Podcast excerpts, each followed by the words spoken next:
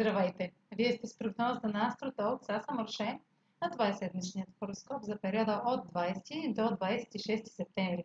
Ще започна с общите влияния за седмицата, след което ще продължа с тяхното отражение на вашия асцендент и вашия зодиакален знак. Пълнолунието в Риби на 20 септември е от тези пълнолуния, които сочат кулминация, която не е напълно ясна. Резултатите няма да са нито категорични, нито може да усетите, че липсва информация, документ, формалност за осъществяването на делата. В някои случаи развръзките може да се отнасят до теми, започнали в края на февруари, началото на март, които тогава са били погрешно тълкувани. По време на пълнолунието в Риби са на лице не един, а два хармонични аспекта на Меркурий, който е на прага на ретроградна фаза, с Юпитер и на Марс с кармичните възли. Действията естествено ще ви изтеглят в правилната посока.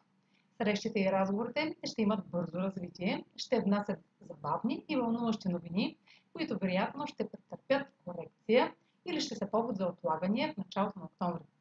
Ще получите няколко възможности за бърза печалба. Не е изключено да изпитате колебание, кой път да изберете, като в този случай поискайте повече информация и тогава преценете. Въпреки хармоничните аспекти, на 22 септември Меркурий е в напрегнат аспект с думите ще имат разрушителен ефект, докато водите битки за надмощие и налагане на мнение. Човек с власт ще използва влиянието си да контролира неловките изказвания. На 23 септември Венера в Скорпион е в опозиция на Оран в Тарец.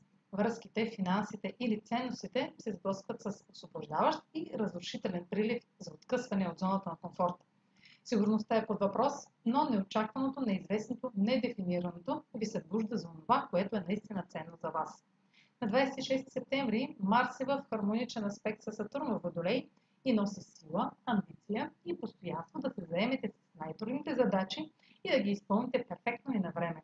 Ще намерите най-ефективния начин за работа, въпреки че се очертават отлагания с цел извършване на допълнителни действия. Вашето търпение и самодисциплина ще ви накарат да вървите напред, без да се разсейвате или обесърчавате. Траен успех или практически резултат могат да донесат бърз прогрес в бизнес или финансови сделки. Получавате подкрепа за ново сериозно начинание или затвърждаване на основите, но първо се уверете, че сте провели необходимите преговори.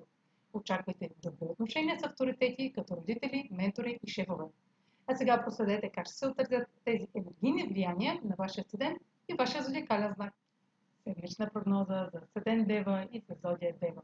Пълнолунието в Риби попада във вашата партньорска сфера и предоставя повратна точка във връзка, която разширява хоризонтите ви. Ново или съществуващо партньорство може да премине на следващ етап. Отлично за отношения, които ще разширят вашия мироглед или вярвания. Действията, свързани с личните ресурси, интегрират нов потенциал около работа или здраве.